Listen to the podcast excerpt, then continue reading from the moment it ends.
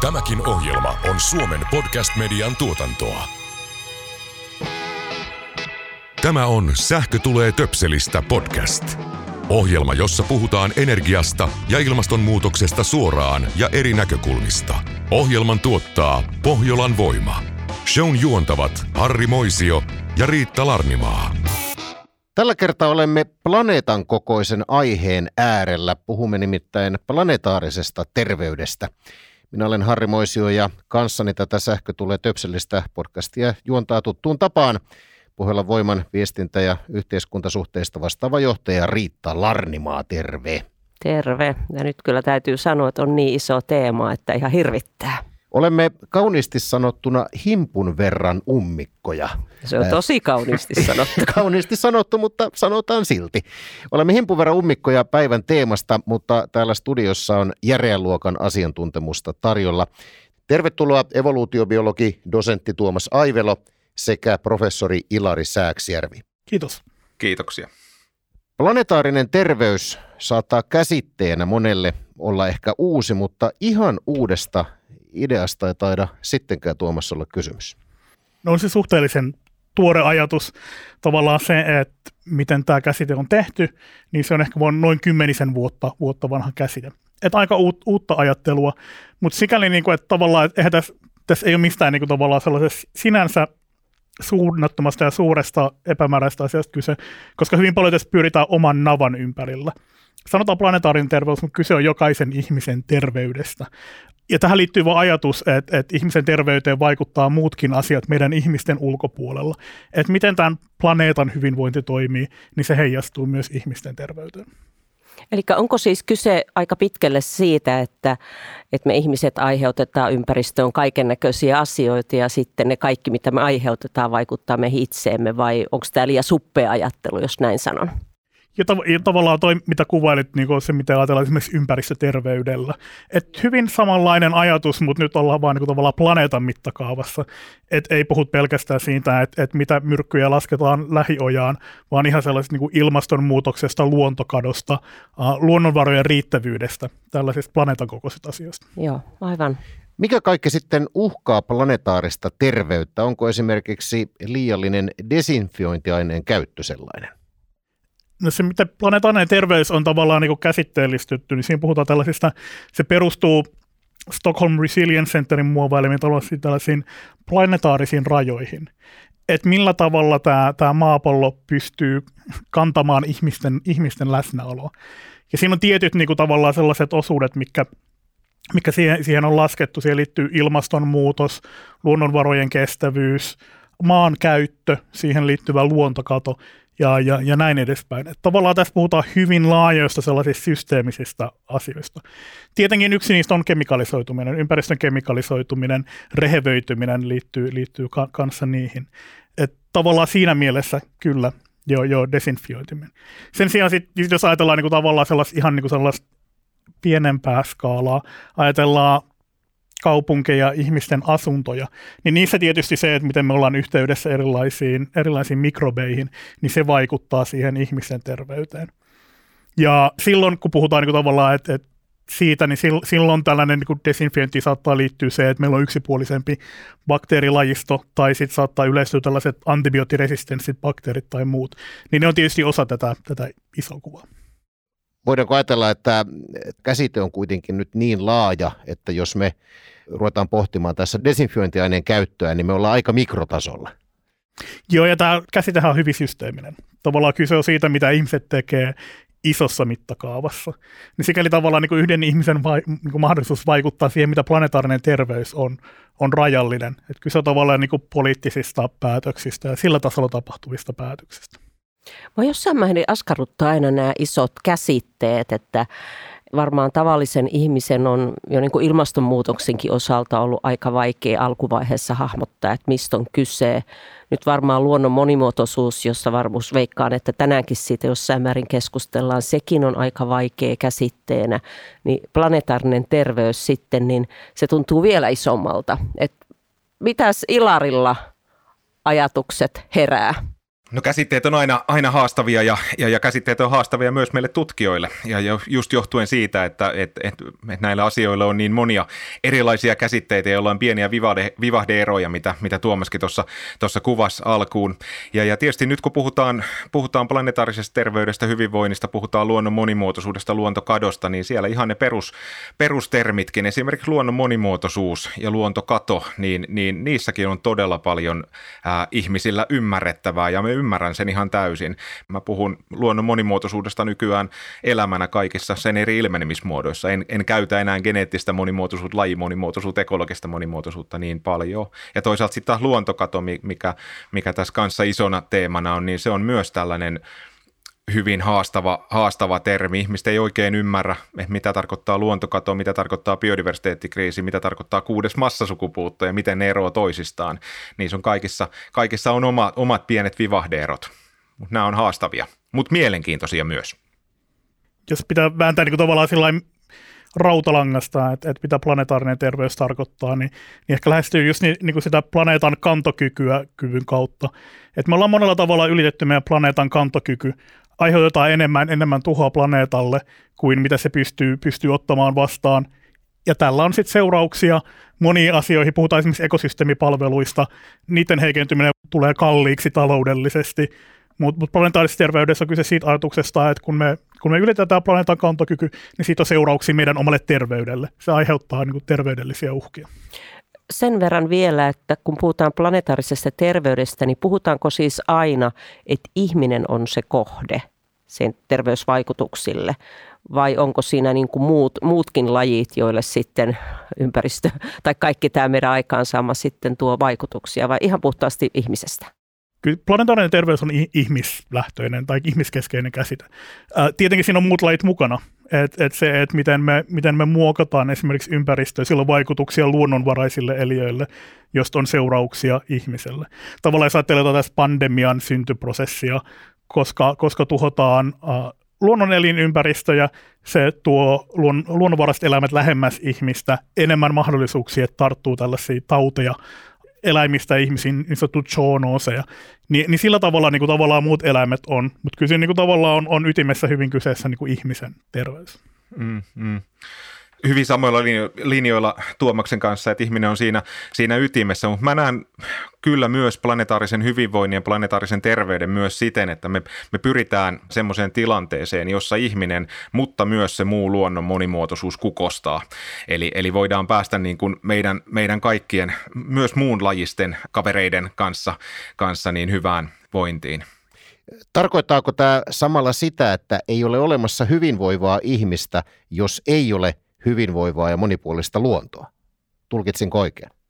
Siis joo, ilman muuta, että jos ajatellaan meidän ihmisen hyvinvointia, meidän terveyttä, laajennetaan sitä vielä, puhutaan taloudesta, puhutaan turvallisuudesta, kokonaisturvallisuudesta, niin kaikki tämä riippuu siitä, että, että luonnon monimuotoisuus voi, voi hyvin. Eli, eli jos, jos luonto voi huonosti, meillä, meitä ympäröivä luonto ja luonnon monimuotoisuus köyhtyy, tapahtuu luontokatoa, eli ihmistoiminnasta johtuvaa, johtuvaa luonnon köyhtymistä, niin, niin se heijastuu hyvin voimakkaasti meidän, meidän elämään. Me nähdään, että ihmiset yhä enemmän ajattelee tätä, että luonnon monimuotoisuus hyvin monella tavalla ja, ja monella, monella tasolla vaikuttaa meidän, meidän elämään. Ja, ja me ollaan tosiaan riippuvaisia siitä, että luonnon monimuotoisuudella menee hyvin. Sen takia esimerkiksi luontokadon kohdalla niin puhutaan ihmiskunnan kannalta ihan kohtalon kysymyksestä. Pystytkö Ilari konkretisoimaan jollakin esimerkillä sitä, että mitkä asiat luonnon hyvinvoinnissa tai sen menettämisessä sitten vaikuttavat ihmisen hyvinvointiin? Yksi on se, että, että mitä harva varmasti ajattelee, on se, että millä tavalla meidän talous riippuu luonnon monimuotoisuudesta ja talouden, talouden pohja, pohja rakentuu luonnon monimuotoisuudesta. Nyt me ollaan yhä enemmän päästy sellaiseen tilanteeseen, että, että yhä enemmän ihmiset, yritykset, eri organisaatiot ajattelee esimerkiksi luonnon monimuotoisuutta yhtenä pääoman muotona. Ja, ja, ja nyt kun sitä luontokatoa tapahtuu, niin, niin me tavallaan syödään sitä pääomaa ja heikennetään niitä tulevaisuuden mahdollisuuksia. Vastaavalla tavalla sitten, jos ottaa ihan konkreettisen esimerkin siitä, että, että miten se vaikuttaa vaikka meidän turvallisuustilanteeseen, kun luonto voi huonosti ja, ja luontokato etenee, niin, niin meillä saattaa olla tulevaisuudessa yhä enemmän myös luontokadosta johtuvaa esimerkiksi ympäristöpakolaisuutta, joka sitten taas heikentää meidän yhteiskuntien vakautta myös muualla maailmassa kuin niillä lähtöalueilla. Voi listata en- enemmän esimerkkejä. Tartuntataudithan on yksi näistä, ilmasto lämpenee, mikä tarkoittaa, että, että hyttyset leviää alueelle, missä ne ei aikaisemmin ollut. Suomessa esimerkiksi punkkeja on yhä pohjoisempana. Sieltä leviää esimerkiksi borrelioosi yleistyvä tauti tämän takia, koska ilmasto, ilmasto lämpenee esimerkiksi mikrobiota ihmisen bakteerilajisto on yksipuolistunut kaupungeissa. Johtuu siitä, koska on niin vähäinen luontokosketus, niin meillä on yksipuolisempi bakteerilajisto, mikä johtaa moniin autoimmunitauteihin, esimerkiksi allergiat, astmat, tämän tyyppiset yleistyy. Kaupungeissa saattaa olla pula vihreistä alueista. Ihmisten on vaikeampi lähteä esimerkiksi ulos lenkille ulko- ulkoilemaan. Miten tämä vaikuttaa ihmisten kuntoon, sydän- ja verisuonitauteihin niin edespäin. Tiedetään, että ihminen pitää vihreästä ympäristössä kaupunkimetsistä. Jos pääsee kaupunkimetsään, niin voi rauhoittua. Tavallaan vaikutuksia mielenterveydelle on tämän suhteen. Ja sitten tavallaan, että jos lainataan Suomesta laajemmassa, niin sitten tulee kaikki nämä sään ääriilmiöt esimerkiksi, minkälaisia ne vaikuttaa. Ilmastopakolaisuus on yksi, saattaa aiheuttaa niin kuin nälän hätää, se on sellaista. Että et tavallaan kaikki tämä on niin kuin voi, voi monin tavoin niin kuin vaikuttaa sekä niin kuin tarttuviin tauteihin ja tarttumattomiin tauteihin, mutta myös tällaisiin pitkiin kehityksiin, mikä liittyy tavallaan ihmisen niin kuin mielenterveyteen ja, ja niin edespäin. Tuo oli mun mielestä hirveän hyvä, hyvä esimerkki, semmoinen konkreettinen esimerkki toi puutiaiset ja puutiaisten levi, levittäytyminen Suomessa. Et sehän on sellainen, mitä me ollaan, me ollaan tutkittu Suomessa nyt paljon viimeisen kymmenen vuoden aikana ja, ja tässä tapahtuu todella nopeata muutosta siinä, että, että nykyään puutiaispopulaatiot on jo tuolla, tuolla Rovaniemen korkeudella ja, ja se heijastuu sitten myös, niin kuin Tuomas sanoi, niin borrelioositapauksiin ja puutiaisaivokuumetapauksien määrän kasvuna ja, ja se on ehkä sellainen, että mä itsekin omassa työssäni huomannut, että suomalaisilla on yhteinen huoli siitä, että puutiaisilla menee niin hyvin. Eli se konkretisoi aika hienosti, hienosti tätä ympäristössä tapahtuvaa isoa muutosta, mikä sitten heijastuu meidän terveyteen. Niin ainahan kaiken näköisiä pikkuöttiäisiä tai tupajumeja, niin kuin aikana eräs valtiovarainministeri totesi, jos satutte muistamaan, niin näitähän ei aina mielletä niin kovin tärkeiksi, mutta hyvin monellahan on merkitystä eh, ihmisten ruoantuotannon kannalta vai kuinka? Kyllä näin on, että jos ajatellaan vaikka näitä pieniä, pieniä öttiäisiä hyönteisiä, joita, joita itsekin, itsekin saan tutkia, niin, niin jos ajatellaan meidän ruokajärjestelmää, meidän ruoan tuotantoa, niin kyllä se, se on hyvin riippuvainen siitä, että hyönteisillä menee, menee hyvin. Eli, eli, eli voidaan ajatella tuommoinen 70-75 prosenttia kaikista meidän ruokakasveista esimerkiksi on, on eläinpölytteisiä, eli, eli lähinnä hyönteis, hyönteispölytteisiä. Eli, eli kyllä se meidän ruokapöytä ö, olisi kovin kovin erinäköinen, jos pölyttäjiä ei olisi tai niitä ei olisi niin, niin, niin paljon, paljon, että se pölytys, pölytystyö niiltä onnistuisi hyvin. Eli sieltä siitä tulisi aika väritön itse asiassa siitä ruokapöydästä ja sitten me voidaan siitä, siitä päätellä heti, että, että sillä olisi meidän terveyteenkin aikamoiset vaikutukset.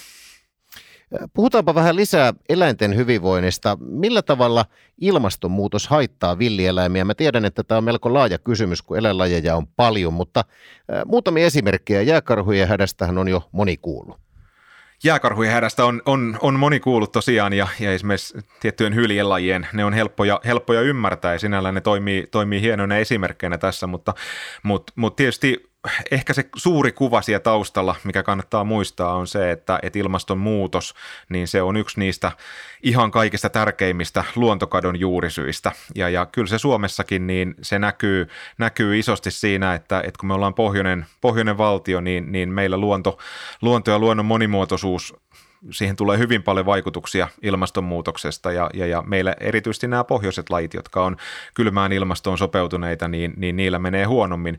Toisaalta sitten taas samaan aikaan Tuomas nosti tuossa hyvän esimerkin näistä meille leviävistä, levittäytyvistä hyttysistä ynnä muista, niin ilmastonmuutos sitten taas tiettyjä muita lajeja auttaa, eli voidaan puhua tällaista tavallaan niin kuin luonnon globalisaatiosta, että meille tulee yhä enemmän näitä esimerkiksi Keski-Euroopan lajeja. Ja valitettavasti nämä saattaa olla usein usein aika haastavia ihmisen kannalta, ihmisen terveyden kannalta, tai siis ne voi olla haastavia esimerkiksi meidän metsätalouden kannalta, jotka meille levittäytyy.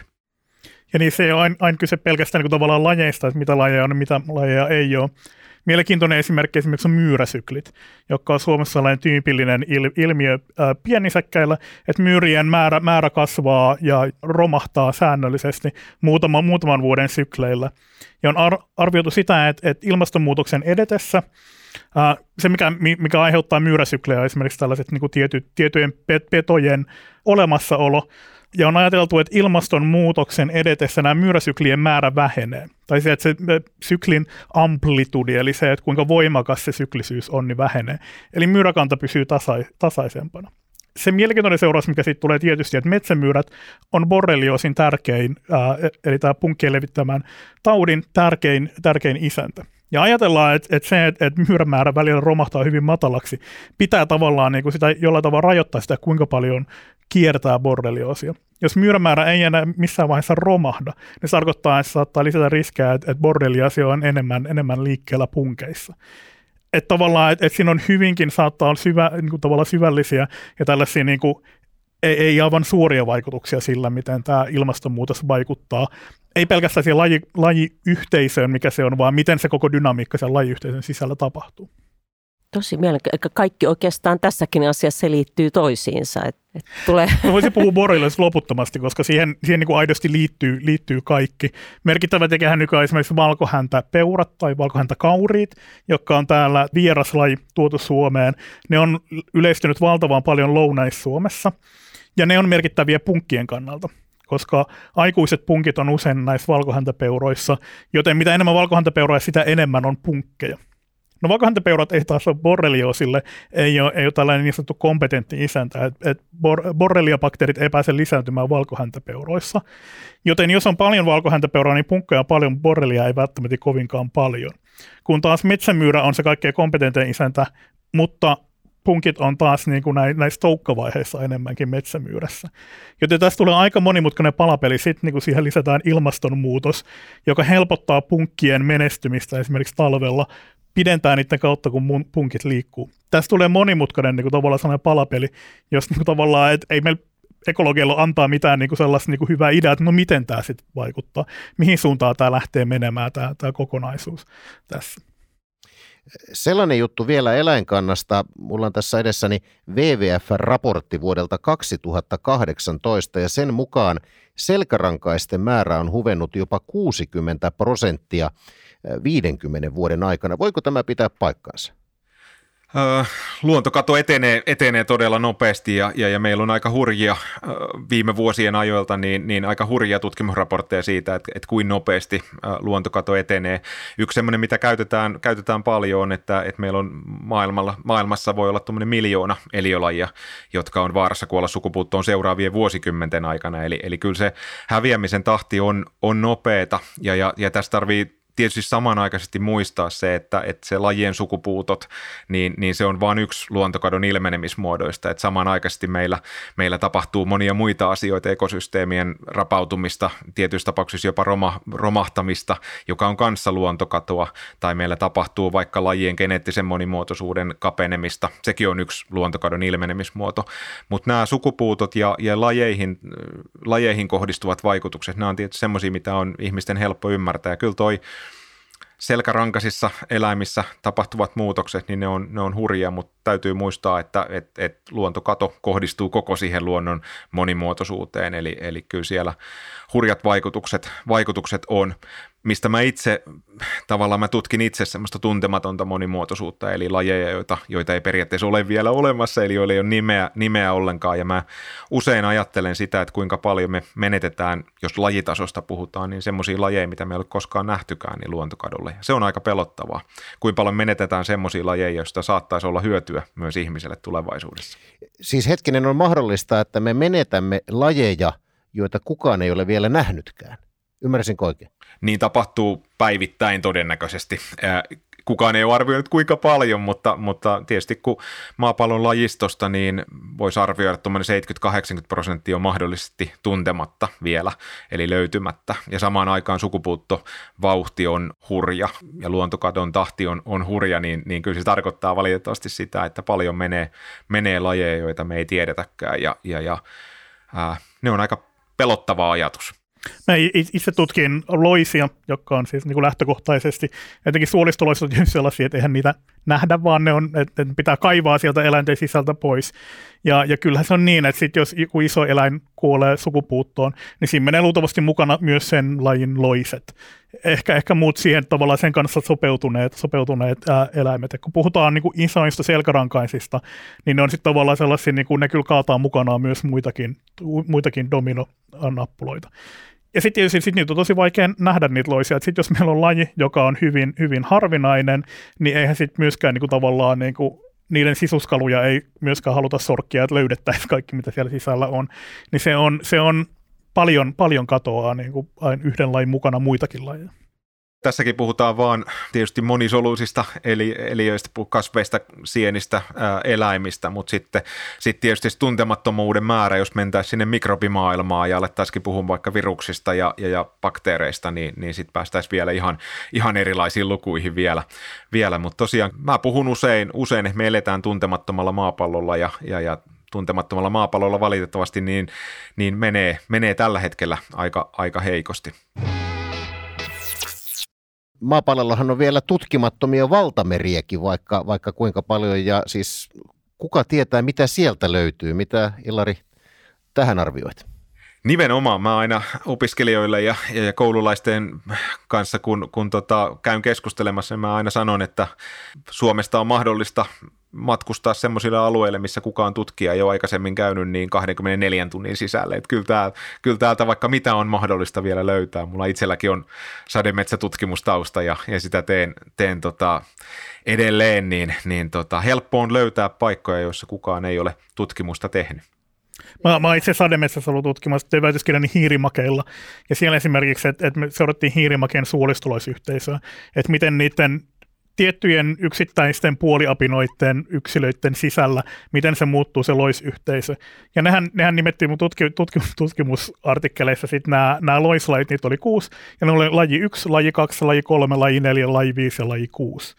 Koska ne ei vastannut mitään, mitään tunnettua lajia niiden me saatiin sieltä vaan niin munia ulos ja, ja niiden toukkia, ne ei vastannut niiden perimä mitään tunnettua lajia. Me ei nähty koskaan niitä aikuisia yksilöitä, koska ne oli siellä niiden hiirimakien sisällä. Et pelasin siinä, tutkin siinä lajeja, joita ei ole koskaan kuvattukaan tieteellä. Mielenkiintoista ajatella, että maalikkona itse ajattelee, että loinenhan on jotain sellaista, mitä ei pitäisi olla, mutta se ei ilmeisesti olekaan näin suoraviivasta. Että loisillakin on siis oma tarkoituksensa. No loinen on määritelmästä joku haitallinen, että se on siellä isän, isännälle haitallinen. Mutta mut on arvioitu, että yli puolet maailman eliöistä on, on jollain tavalla loisia. Et, et, kuten aina sano, sanoi ihmisistä, että ihmiset on 100 kiloa niin kuin sillä lihaa, kyllä siinä on niin kuin hyväksi käytettävä monelle muullekin lajille kuin pelkästään ihmiselle se, siitä valtavasta resurssista. Toi oli aika hyvin sanottu. Puhutaanpa vähän ruuasta. Tähän kaikkeen kokonaisuuteen liittyen Eat Lancet toi planetaarisen ruokavalion käsitteen ja itse ruokavalio vuonna 2019, eli ei todellakaan kovin kauaa aikaa sitten. Mitä tämä on niin sanotusti syönyt, eli pitää sisällään tämä ruokavalio? No, planetaarisen ruokavalion ajatus tavallaan se, että, että se olisi, se olisi sellainen ruokavalio, joka on sekä hyväksi ihmiselle että myöskin tavallaan niin kuin mahdollistaisi tätä, olisi sellainen ruokavalio, jonka kaikki maailman ihmiset voisivat, niin kuin, voisivat syödä ja, ja planeettamme kantokyky ää, riittäisi. Käytännössä, niin kuin, että jos vertaa sitä esimerkiksi suomalaisen ruokavalioon, niin se tarkoittaa paljon vähemmän liharuokia, koska lihan tuotanto on työlästä, vaatii paljon resursseja, tuottaa paljon, vaatii paljon sekä maatalousmaata, että tuottaa paljon, paljon kasvihuonepäästöjä. Mutta ajatus on tavallaan just etsiä niinku tavallaan ne, ne että et mikä olisi samaan aikaan hyödyllistä ympäristölle että ihmiselle. Eikä taas sillä kauhean vieras ajatus. Kyllähän esimerkiksi Suomessa viimeiset ravintosuositukset, niissä on otettu myös tämä ilmastoaspekti mukaan. Että kyllä tämä niinku ajattelu on tulossa, tulossa laajemminkin ravinnon käyttöön muutenkin. Ja jos ottaa niin kuin tavallaan globaalin näkökulman, niin sitten se pelkästään planetaarinen ruokavalio ei ole sitä, että suomalaiset syö vähemmän lihaa, vaan se on myös sitä, että maailmanlaajuisesti ää, ei ole nälänhätää esimerkiksi. No siihen suuntaan tavallaan kehitys on menossa, että et nälänhätä on, on, on vähentymässä, mutta sitten taas sieltä toisessa päässä tulossa näitä riskejä, niin kuin tavallaan ilmaston aiheuttamat ääriilmiöt ja muut, jotka sitten saattaa, saattaa tätä aiheuttaa. Mutta et, et siinä on hyvä muistaa, että niin kuin tavallaan planetaarisessa terveyksessä kyse ei pelkästään myöskään suomalaista, vaan koko, koko maailman niin globaalista tasa-arvosta myös. Tähän tietysti niin kuin tavallaan, että, että kyse on erilaisten niin kuin, asioiden yhteensovittamisessa. Meillähän on paljon niin kuin maata myöskin maapallolla, joka ei sovellu viljelyyn, vaan että laiduntaminen on niissä luonteva vaihtoehto. Niin sikäli tavallaan, niin kuin, että, että jos katsotaan niin kuin maailmanlaajuisesti, niin tällaista asiaa kuin laiduntaminen ja, ja perinteiset laiduntamisesta riippuvaiset yhteisöt, miten he esimerkiksi voi toimia että tavallaan että lihasta ei varmasti kokonaan luovuta siinäkään mielessä.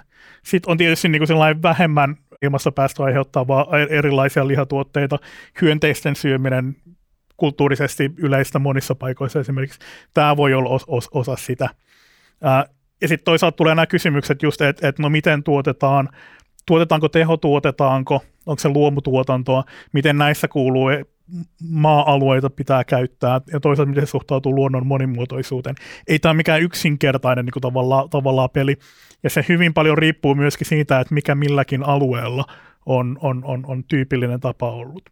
Suomessa esimerkiksi on, on, on, on niin yksi mielenkiintoinen muutos, joka on tapahtunut, että, että jos palaa niihin punkkeihin, niin punkithan on ollut aikanaan Suomessa paljon yleisempiä siihen aikaan, kun oli vielä, vielä paljon laidunnusta – oli lehmiä ympäri rantalaitumia ja niin silloin punkit oli yleisempiä. Silloin oli myös yleisempi tietynlainen kulttuurilajisto, joka liittyy tähän laidunnukseen. Nyt, nyt ne on, on, on hyvin uhanalaisia Suomessa. Miten tämä niin kuin, tavallaan tämä kulttuurinen muutos, siirtyminen tehotuotantoon siihen, että lehmät on lähinnä navetoissa kiinni paikallaan eikä käy laiduntamassa ulkona – miten tämä kaikki suhtautuu siihen. Et se on tavallaan iso kokonaisuus, jos pitää miettiä niin kuin kaikki palaset, että et mikä on oikeudenmukaista millekin osapuolelle tässä, tässä, tässä palapelissä. On puhuttu myös siitä, että viljelykelpoinen maa maapalloltamme olisi supistumassa tai jopa häviämässä kokonaan. Miten meidän tähän pitää suhtautua? Se on tietenkin huolenaihe ja se on riippuu jälleen, jälleen alueesta, että mitkä ne syyt on, mikä, mikä tuhoaa viljelykelpoista maa-alaa.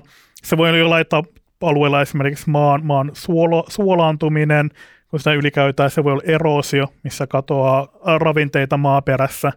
Itse olen työskennellyt Madagaskarilla. Siellä on tyypillistä tällainen niin kuin kaskiviljely, että poltetaan sademetsää ja siihen rakennetaan sitten sen jälkeen riisiviljelmä siihen. No sademetsän maaperä on hyvin köyhää, joten siinä voisi viljellä riisiä vain hyvin lyhyen aikaa, kunnes taas täytyy polttaa uusi, uusi läntti. Ja sademetsä ei enää kasvakaan, kasvakaan takaisin, jos sitä ei, ei erityisesti siihen uudelleen istuteta. Niin se on niinku tavallaan osa sitä kokonaiskuvaa, että et, et miten me käytetään maaperää. Onko jotain esimerkiksi tällaisia niinku kiertoviljelyn tapoja, mitä ollaan perinteisesti harrastettu, jotka mahdollistaisi sitä, että se maaperä pysyisi paremmin monipuolisena. Siitä tulee tietysti se, että, että kun viljellään teollisessa mitakaavassa, niin se tuottaa omat ongelmansa, mitkä pitää ratkaista. Miten näihin ilmastonmuutoksen tuomiin ympäristömuutoksiin ja sitä myöden mahdollisiin terveysuhkiin pitäisi sitten reagoida ja ennen kaikkea kenen? Onko tähän mitään ratkaisua? Tota, no tietysti homma lähtee liikkeelle siitä, että kyllähän meidän kaikkien tarvii reagoida ja, ja kaikkien tarvii ajatella, että, että meillä, meillä kaikilla voi olla vaikutus, mutta toki, toki suuret toimijat on, on siellä, siellä kärjessä ja nythän me ollaan nähty esimerkiksi COP15 luontokokous Kanadan Montrealissa, jossa nämä asiat on ollut, ollut todella ison, ison porukan ja, ja suuren sopia osapuolijoukon joukon käsiteltävänä. Eli kyllähän kaikki lähtee liikkeelle siitä, että isot toimijat, valtiot sitoutuu näihin yhdessä sovittaviin tavoitteisiin ja, ja, ja siitähän nyt positiivisia signaaleita tuli, tuli just eilen saatiin, että valtiot on, on valmiita sitoutumaan näihin suojelu, suojelutavoitteisiin, mikä on upeeta. Mutta, mutta samanaikaisesti niin siellä valtioiden alla niin toki ää, myös pienemmät toimijat ja, ja jos ajatellaan vaikka nyt luontokadon pysäyttämistä, se, että luonnon monimuotoisuutta huomioidaan yhä paremmin, niin, niin mä oon ollut hirvittävän ilahtunut esimerkiksi tänä syksynä, miten suomalainen yritysmaailmakin on lähtenyt aktivoitumaan. Et toki siinä tarvii vielä paljon tapahtua, mutta, mutta aiheesta puhutaan tällä hetkellä hyvin paljon ja mietitään sitä, että millä tavalla luonnon monimuotoisuuden tilaa sitä kautta ihmisen hyvinvointia voidaan, voidaan parantaa, eli se on iso juttu. Ja, ja sitten kun tullaan vielä alemmaksi, niin, niin kyllä mä itse ajattelen aina niin, että, että meillä jokaisella yksilölläkin niin, niin on, on vaikutusta. Ja, ja ää, mä itse tutkin esimerkiksi tällä hetkellä yhdessä tutkijakavereiden kanssa sellaista aihetta, että millä tavalla jokainen ihminen voi, voi tehdä isoja juttuja ää, näyttämällä esimerkkiä. Ja, ja, ja ja, ja vaikuttamalla siihen omaan lähiympäristöön, vaikka omaan perheyhteisöön tai, tai omaan koululuokkaan, että kattokaa mitä mä tein ja tässä oli hyvä vaikutus. Että kyllä mä, mä lähden liikkeelle siitä, että meillä jokaisella voi olla, olla se vaikutus, vaikutus, mutta toki me tarvitaan nyt niitä isoja toimijoita ja heidän sitoutumista näihin isoihin, isoihin yhteisiin tavoitteisiin, jotta ne voidaan viedä läpi. Tähän on ihan pakko tarttua, että onko jotain sulla esimerkkiä, mitä tavallinen ihminen, Matti Meikäläinen, sitten voisi tehdä, että ollaan paljon puhuttu energiansäästöpuolella astetta alammas-kampanjasta ja sellaisista asioista, että onko ne niitä samoja toimenpiteitä, millä me sitten välillisesti luonnon monimuotoisuuttakin suojellaan vai mitä, mitä pitäisi tehdä? No energiansäästö on oikein hyvä esimerkki siinä, että, että se, on, se on ilman muuta, muuta asia, joka auttaa ilmaston, ilmastonmuutoksessa ja, ja sen, sen hidastamisessa, mutta jolla on myös isot, isot luonnon, luontokadon pysäyttämisvaikutukset, eli, eli se, on, se on oiva esimerkki siitä. Tietysti kaikki lähtee siitä, mitä jokainen pystyy helpolla tekemään, niin, niin jos ajattelee, minkä takia me ollaan tässä tilanteessa, niin, niin kaikki oikeastaan kulminoituu ylikulutukseen ja luonnonvarojen ylikulutukseen, ja siihen me voidaan jokainen vaikuttaa myös sen oman kulutuskäyttäytymisen kautta. Se on vaikeaa, se on haastavaa, mutta, mutta se on sellainen asia, mitä me kaikki voidaan tehdä. Mutta mä oon itse mä oon käyttänyt yhtenä esimerkkinä, mikä tiedän, että monesta saattaa tuntua pieneltä asialta se, mutta mä itse ihastuin todella voimakkaasti pari vuotta sitten, kun oli, oli Ylellä, oli tämä hyönteishotellikampanja. Ja tietysti meidän niin kuin biologien ja eläintieteilijöiden näkökulmasta niin heti alkuun tulee ajatus, että eihän niillä lasten tekemillä hyönteishotelleilla niin ihan oikeasti vaikutusta niihin luonnon populaatioihin ole niin voimakkaasti. Mutta se ei olekaan se pointti, vaan se pointti on se, että, että tuhannet ja tuhannet suomalaiset lapset lähti tekemään hyönteishotelleja ja lähti miettimään sitä, että millä tavalla he pystyy parantamaan sen vaikka oman kotipihan hyönteislajiston luonnon monimuotoisuuden tilaa. Ja he ihan varmasti varmasti he lähti myös vaatimaan kotona isiltä ja äideiltä, jotka on saattanut ehkä suojeluasioihin suhtautua vähän kriittisestikin, niin he lähti vaatimaan, että nyt rakennetaan lisää hyönteishotelleja, eli he veistä sanomaa. Ja, ja tämä oli mun mielestä oiva esimerkki siitä, että niin kuin pienillä teoilla niin, niin voidaan saada aika vaikuttavia juttuja aikaiseksi. Se on tärkeää, koska nämä, nämä niin kuin positiiviset onnistumiset ja, ja esimerkit, niin me tiedetään kaikki, että ne voimaannuttaa meitä toimimaan sitten yhä paremmin. Mä voisin nostaa ehkä niin kuin sillä että, että, että tämän maankäytön äh, joka, joka on kokonaisuus, joka me, tulee ihan sieltä niin kuin tavallaan planetaariselta tasolta, mutta sehän on sellainen, mikä niin kuin esimerkiksi Suomessa tapahtuu paljon kuntien päätöksillä, että et, et miten, käytetään, miten käytetään maata. Ja sehän niin kuin linkittyy moniin tavallaan näistä teemoista. Tietysti tähän itse niin kuin luonnon monimuotoisuuteen sillä, että, että, että erilaisilla virkistysalueilla ja suojelualueilla pystytään turvaamaan kaupungissa, kaupungissa sitä luonnon monimuotoisuuttakin. Mutta ne on myös paikka, jos ihmiset saa tätä luontokosketusta. Ja ne on tärkeitä virkistyspaikkoja. Siis sikäli, että, että lähellä on joku, joku kaupunkimetsä, mihin voi mennä lenkille, on, on, on merkityksellistä ihmisten, ihmisten terveydelle. Ja nämä on myös tällaisia niin kuin tavallaan, just, kun kaupunkimetsän ympäri kierro, kiertoutuu paljon tällaista niin kuin tavallaan paikallisaktivismia, että jota ihmiset voi niin kuin, omassa naapurustosta herättää tavallaan keskustelua siitä, että mitä pitää säilyttää. Jos ajattelee poliittista päätöksentekoa, niin suurimmat mahdollisuudet vaikuttaa, missä on, on, on suurimmat mahdollisuudet keskustella päätöksentekijöiden kanssa ja tuottaa tavallaan tietoa ja mielipiteitä sinne, sinne tehtäväksi. Niin siihen kannustaisi ainakin ihmisiä niin kuin tavallaan tällaiseen paikalliseen toimintaan. Palataanko vielä planetaariseen terveyteen ja miten sitä itse kukin sitten voisi helposti vaalia? Vai onko edelleen kyse niistä samoista toimenpiteistä, millä vaalitaan luonnon monimuotoisuutta ja ilmastonmuutosta hillitään? Varmaan semmoinen asia, mikä, mikä olisi hyvä muistaa, mitä me yritän aina muistuttaa, nyt kun me puhutaan, puhutaan aika isosta kokonaisuudesta, puhutaan luontokadosta ja, ja nämä on asioita, jotka, jotka saattaa tuntua niin kuin monien, monien kannalta aika lannistaviltakin asioilta ja millä tavalla me menetetään vaikka meidän hyvinvointia tulevaisuudessa, kun luontokato etenee tai meidän terveys, terveys menee, menee huonompaan suuntaan, niin mä, mä uskon, että se, se, että me voidaan tehdä niitä hyviä valintoja ja lähteä parantamaan sitä tilannetta, niin lähtee myös liikkeelle siitä, että me uskotaan, että, että me ollaan myös tilanteessa, jossa me voidaan jokainen ja, ja yhdessä isompina, äh, isompina yksikköinä, niin, niin me voidaan luontokato pysäyttää ja sitä kautta myös varmistaa sitä meidän, meidän ihmiskunnan hyvinvointia tulevaisuudessa. Eli, eli me tiedetään aika hyvin ne työkalut, mitä meidän pitää käyttää, jotta luonto voi hyvin tulevaisuudessa.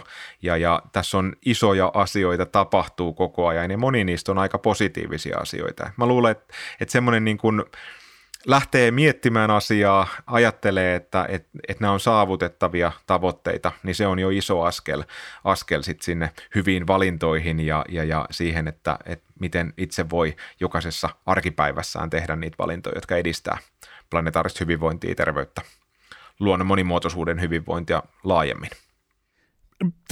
Pidätä, pidätä Ilarin vastauksesta, koska tavallaan sun kysymyksen mun selkärankareaktio oli sillä että taas globaalisilla tasolla oleva systeeminen kysymys, niin että et no yksilön niin valta vaikuttaa siihen on hyvin pieni, että onko se edes järkevää niin kuin tavallaan esittää sitä kysymystä, kun kyse on tällaista laajemmista niin kuin järjestelmäkysymyksistä on myös te, te biologian opetuksessa tutkimuksia, koulutan, koulutan biologian opettajia, ja sitten sit mä jotenkin aina niin kuin sillä että et, et, biologia on vaikea oppia aina, koska tavallaan niin kuin, että siellä on nämä, nämä suuret tuhot, luontokato ja ilmastonmuutos ja kaikki näkyy.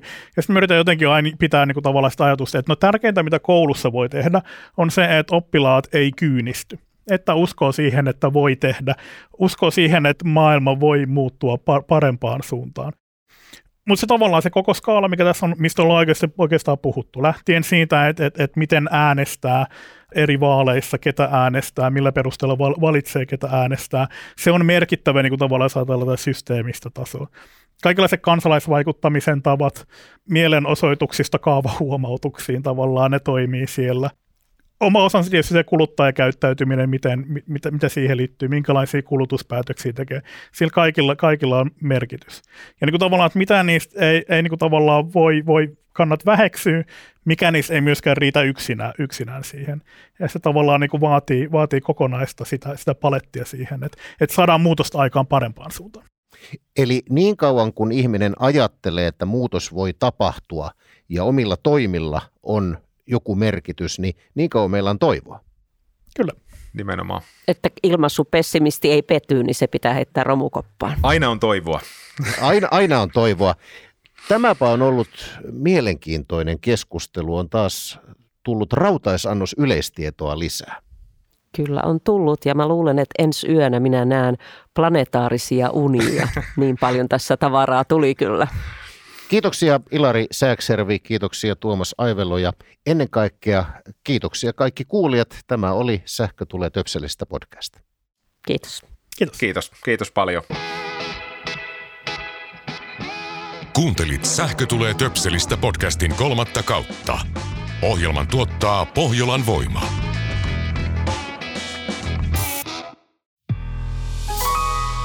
Tämän ohjelman tuotti Suomen Podcast Media. Jos pidit tästä ohjelmasta, muista seurata Spotifyssa tai arvostele ohjelma Apple Podcastissa, niin muutkin löytävät ohjelman pariin.